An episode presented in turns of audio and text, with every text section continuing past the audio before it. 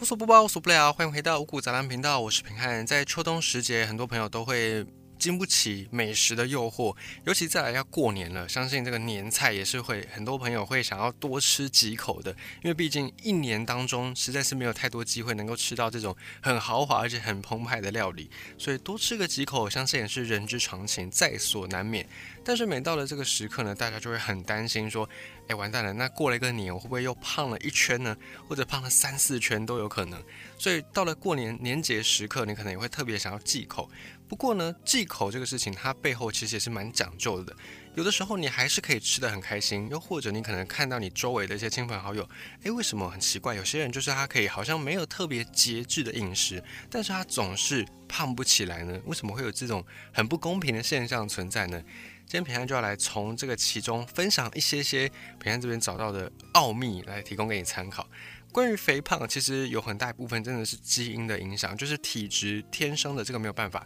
除非你的基因真的是比别人好很多，要不然呢，大部分带有肥胖基因的人，他通常要比别人肥胖的机会也是会更高一些，也是更多一些。所以，首先体质就影响了一部分你会不会变胖的关键。当然，这不会是绝对，这不会是百分之百，也不会说哦，你的父母、你的阿公阿妈有肥胖，你就一定也会是个胖子。只是说，你变胖，同样的条件之下，你变胖的机会是确实是比没有带肥胖基因的人比较高。但这并不代表你就一定会变成肥胖的人。所以，只要通过一些窍门，通过一些有技巧的饮食控制，你还是可以让你的身材保持在相对的比较健康的状态。尤其近年来，其实大家。在讲减肥减重这个事情呢，也不再会一直追求说哦，一定要是看起来好看或者是美观为考量。更多时候，我们现在提倡的减重或者是体重控制，目的或者是出发点，通常都是为了你的身体能够更加健康。因为体重一旦过重，首先容易导致心血管疾病，导致一些慢性的代谢疾病，比方糖尿病，比方是有一些高血压啦，容易中风等等。再来是你的体重过重，对你的膝盖关节以及对你的全身的关节，其实也都会是一个负荷，一个一个负担。所以我们在近年来提倡的各种体重控制也好，减肥也好，目的出发点都是从健康的角度来的，而不是从美观，不是从单纯的好看、胖瘦美丑的角度来去出发。那么我们先来说一下结论，会让你发胖的最主要的那个罪魁祸首，除了这个先天的基因之外呢？最重要的那个关键因素，就是在于你吃进去的饮食，你吃进去的食物，尤其是总热量，而不是单纯的某一种食物。在现在，你要看到各种的减肥方式，可能有的减肥方法会跟你说，呃，如果你想要控制体重呢，你要不吃什么什么东西。那通常是会告诉你说，不要吃碳水化合物，因为这个碳水化合物会提供给你额外的热量，然后对身体来说又不是一个必要的营养物质，等等等等。你可能会听过、看过诸如此类的各式各样的抨击碳水化合物的健康讯息。不过呢，平安这边收集到的资料是。其实你真正会胖的那个原因，是因为你吃进去的总热量超过你的身体的代谢热量，所以才会肥胖。这个道理就是非常的浅显，非常的简单。因为我们每个人的身体都会有一个消耗热量的需求。平安曾经在之前分享大脑的那个讯息的时候，曾经讲过，我们的大脑是一个人体当中消耗能量很大很大的一个器官。当你什么都不做，你就是站在那里发呆。你的大脑都会要消耗很多很多的能量，所以每一个人的身体呢，都会有一个基础代谢能量的那个数字。这基础代谢率就是，当你什么事都不做的时候，你的身体本来就要消耗这么多热量，就好像是你一间店。你租出来，你就算不开门营业，你的水电费也是要照缴的，那个道理是差不多的。所以我们的身体也都会有这个基础代谢能量。那再来就是你的身体额外的活动的时候，你就会需要更多热量。比方，当你今天是一个运动员，你所需要的能量一定就会比。整天待在家里面发呆看电视的沙发马铃薯的那个能量需求是一定要大得多的，所以呢，基础代谢率再加上这个你额外从事一些活动所进行的能量的消耗，就是你一个个人你的身体所需要耗费的能量值。那假设这个能量值呢，目前呃医学界啦或者是科学界平均都有计算出一个大概，以成年的男性来说，大概这个数字会在两千五百大卡到三千。大卡左右，然后上下浮动，会依照你的活动量再去做增减。那么女性呢？成年女性一天消耗的热量值大概就是在一千八百大卡到两千大卡左右。那这个数字也是会随着不同人的体质、不同人的活动强度来去做增减浮动，但是差不多就是在这个两千到两千五之间。所以换句话说，假设今天你的身体只能够消耗两千大卡的热量，但是你却吃进去三千大卡的热量，那么就多出来的一千大卡，按照能量守恒的定律，按照这个物理的定律。这一千大卡的能量被你吃进去了，它不会平白消失。那这多出来的超过你身体负荷的一千大卡怎么办呢？我们都很清楚，它就是会变成脂肪堆积在我们的体内。其实这个机制在很早以前，在我们的祖先还在荒野上面求生的时候，这个机制是一个很棒的机制，因为在以前的祖先的那个时代，你要吃到营养的物质，或者是你要吃够足够的食物，并不像现在如此的简单，如此容易。当然也没有我们想象中的那么困苦，可能是什么吃一天，然后饿三天、饿五天，当然也没有到这个程度。但是确实以营养获取的手段跟简单程度来讲，以前的祖先远远不如现在我们这么样的快速、这么样的方便。所以在长久的这种竞争之下，以前的人类祖先就演化出了这种会把多余的能量给储存起来的机制。这个机制在以前呢是可以保证人类我们的祖先能够活着，能够继续的繁衍、传宗接代的一个很重要的身体机制。但是到了现在之后，就像我们所说的，文明的演进程度太快了，快过于人类演化的速度，所以我们的演化机制还没有去适应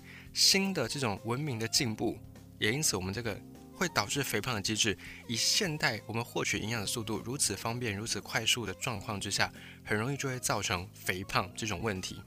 所以，再让我们回到今天的主题：当你吃进去的总热量超过了你身体能够消耗的热量，那想当然就会是额外的热量变成脂肪堆积起来。所以，这个才是你能不能够减重成功的重点。假设今天你是一个带有肥胖基因的人，你可能比别人更容易肥胖。但是只要你能够去计算出你的身体消耗能量的那个基础，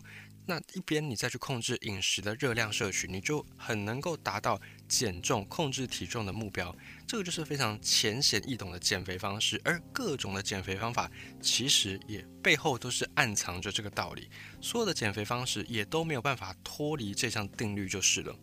那么，在现在的主流科学界，已经对于减重这个事情有很明显的结论，也大概就是在讲说，发胖的原因就是你的总热量吃的过多了，超过你身体所消耗的热量。包含在二零一七年，国际营养学会他们在看了大量的证据之后呢，就发表一项声明说，减脂肪、减重主要就是要靠你营造出热量缺口。那不管你是用低碳水化合物的饮食方式，或者你是用高碳水化合物的饮食方式，都也离不开这个规律，就是不管你用什么一六八减重法，用什么戒糖饮食法，用什么生酮饮食法，哦巴拉巴拉各种饮食法，都一定得必须要符合这个规律，否则呢，你还是会胖，否则你用什么健康减重法都没有用。那在有了这个共识之后呢，我们就可以去看一下，那碳水化合物这个东西到底我们要不要去严格的限制它的摄取呢？有研究就证实说，在亚马逊河一带有一支部族，有一支部落的人，那他们被《柳叶刀》这个国际著名的医学期刊认定是流行病学有记录以来心血管风险最低的一群人。这群在亚马逊沿岸生活的这支部落的民族，他们的血压、胆固醇、血糖等等的健康指标都很好，都不是红字。那他们每天的饮食呢？每天的总热量有百分之七十二是来自碳水化合物。顺带一提，在现代我们很熟悉的各项的谷物，尤其是比较知名的，比方玉米啦，或者是像马铃薯啦等等等等，这些很著名的食物，很多都是从美洲这边来的。所以美洲这里的原住民族，他们吃的饮食有很大一部分就是这些碳水化合物。那还有在美洲有一支美洲的传统原住民，他们是一支农耕的原住民。这一支原住民，他们的总体肥胖率、糖尿病则是趋近于零。而同样的，跟这只亚马逊部落的民族一样，这一支美洲的原住民，他们的总热量摄取大概也是有百分之七十以上来自于碳水化合物，像是马铃薯也是碳水化合物，像是米饭也是碳水化合物，小麦也是碳水化合物。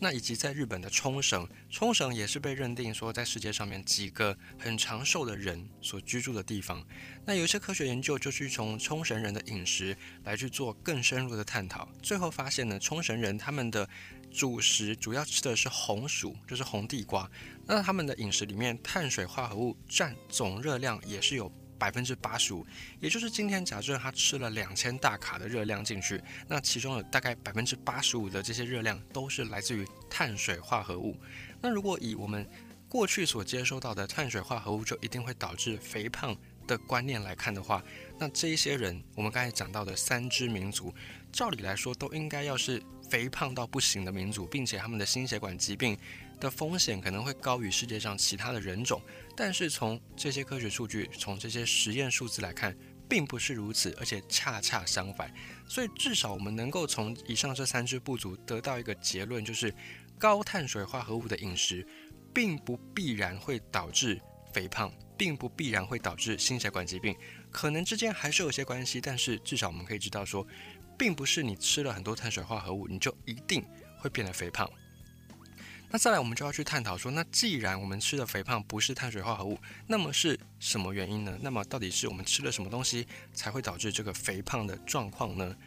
其中，我们再岔开来讲一下。现在有一些饮食法也非常的流行，叫做低碳水化合物，或者是用生酮饮食。那这种方法减重方式可能会让你在一开始施行的时候看到一些效果，就是体重减轻。可是呢，在近几年有很多的营养学家、很多的医生也有出面说。很多时候，你的体重减轻，你还要再去细看到底减轻的是什么。因为人体的组成其实有很多，包含你的水分，包含你的脂肪，包含你的肌肉量，包含你的骨骼重量等等。所以有时候体重减轻，你要先去看你减轻的到底是脂肪，这个是我们最想要减掉的，还是你减掉的其实是肌肉，又或者你减掉的只是水分。这些在体重计上面。都看不出来，传统体重计上只会告诉你，啊，你变轻，你变重。可是什么东西少了，什么东西多了，才导致你变轻变重？传统体重计上面是显示不出来的，所以这个就会造成一些减重上的盲点，像是低碳水化合物饮食或者是生酮饮食，在早期的时候，你的体重的流失主要是水分的流失，所以你减轻了体重是减少了一些水分。那关于这个低碳水化合物的饮食或者是生酮饮食法。嗯，我们在这边就不再多展开来讲了，因为这个背后其实都还是有一些争议性，他们都还是需要更多的科学的数据来去支持、来去证实，才能够真正的告诉你说到底是有效还没有效。因为现在有一些医生、有些营养师来说，很多进行某一些特殊的减重法的人，之所以你会觉得有效，有一部分是因为心理效应的影响，就是你觉得。你好像有吃的比较少，然后在这个可能生理就会影响心理，然后互相影响之下，让你之后胃口真的变得比较少，进一步导致你的总热量摄取减少。所以更多时候你会减肥成功，比较是因为你开始注重你的饮食，你开始不会那么样的饭来就吃，茶来就喝，你开始会注重总热量的摄取。倒不并不是说你一定会知道说啊你今天吃了多少热量，但是你。相比于减肥之前，你就是会更加的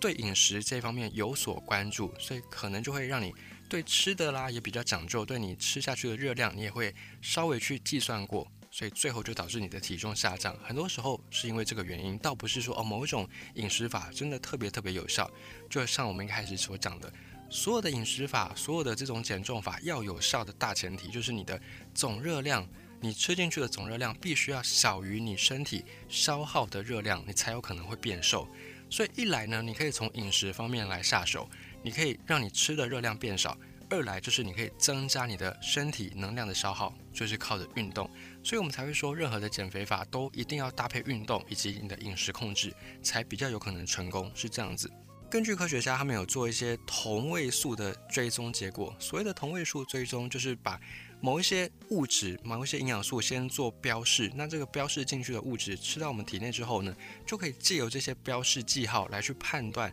这些东西最后去到什么地方。那根据这个科学家做的同位素追踪结果显示，大部分的碳水化合物吃进体内，它并没有转换成脂肪，而且不管你吃的碳水化合物是不是超标，基本上都不太会转化成脂肪。假设你吃的热量没有超标，就是在你的身体代谢的那个范围之内的话，有研究就证实过了。假设在热量不超标的前提之下，你吃进去的食物有一半是碳水化合物，另外有百分之三十五是脂肪的话，那么你吃进去的这一些碳水化合物里面，又会有大概一半左右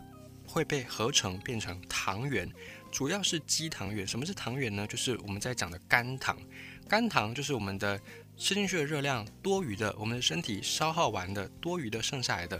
没有代谢掉的，它就会被转成肝糖，储存在我们的体内。那有时候当你饿了，你没有办法马上吃东西的时候，你的身体会先提出一个警讯，就是会让你感觉到肚子饿。那过一段时间你还是没有吃东西，你的身体为了要自我保护，它就会从我们的体内去释放这些肝糖，那让它变成能量，可以让我们的身体能够有东西消耗，能够有动力燃烧，不会是在那里空转。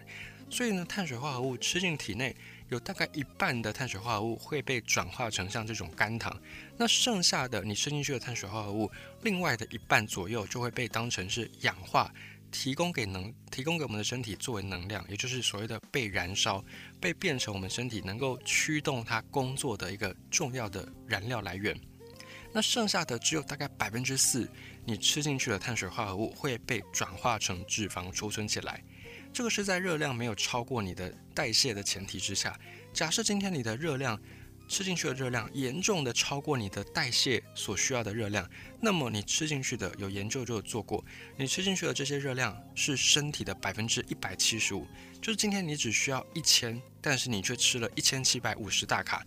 假设呢你这样吃，那剩下的这个七百五十大卡，甚至你全部都是吃碳水化合物所得到的。那么在这个状况之下呢？人的体内有大概百分之五十七的你吃进来的碳水化合物会被氧化，会被当成是能量燃烧掉。那剩下的百分之三十左右会变成我们刚才讲的肝糖这种东西。再来只有百分之十三会被变成人体当中的脂肪。所以，即便你今天吃的热量远远的超过你的身体所需，并且呢超过的部分你还全部都是从碳水化合物这边吃来的，这样的状态之下呢，也并不会有太多的。碳水化合物被转换成脂肪囤积在你的身上，所以由此可知呢，所以从以上的这些论述跟实验，我们就可以知道说，真正会影响你变胖的，其实并不是碳水化合物这个东西。至少你吃太多碳水化合物，并不会马上的就转换成相对应等量等多的脂肪储存在体内。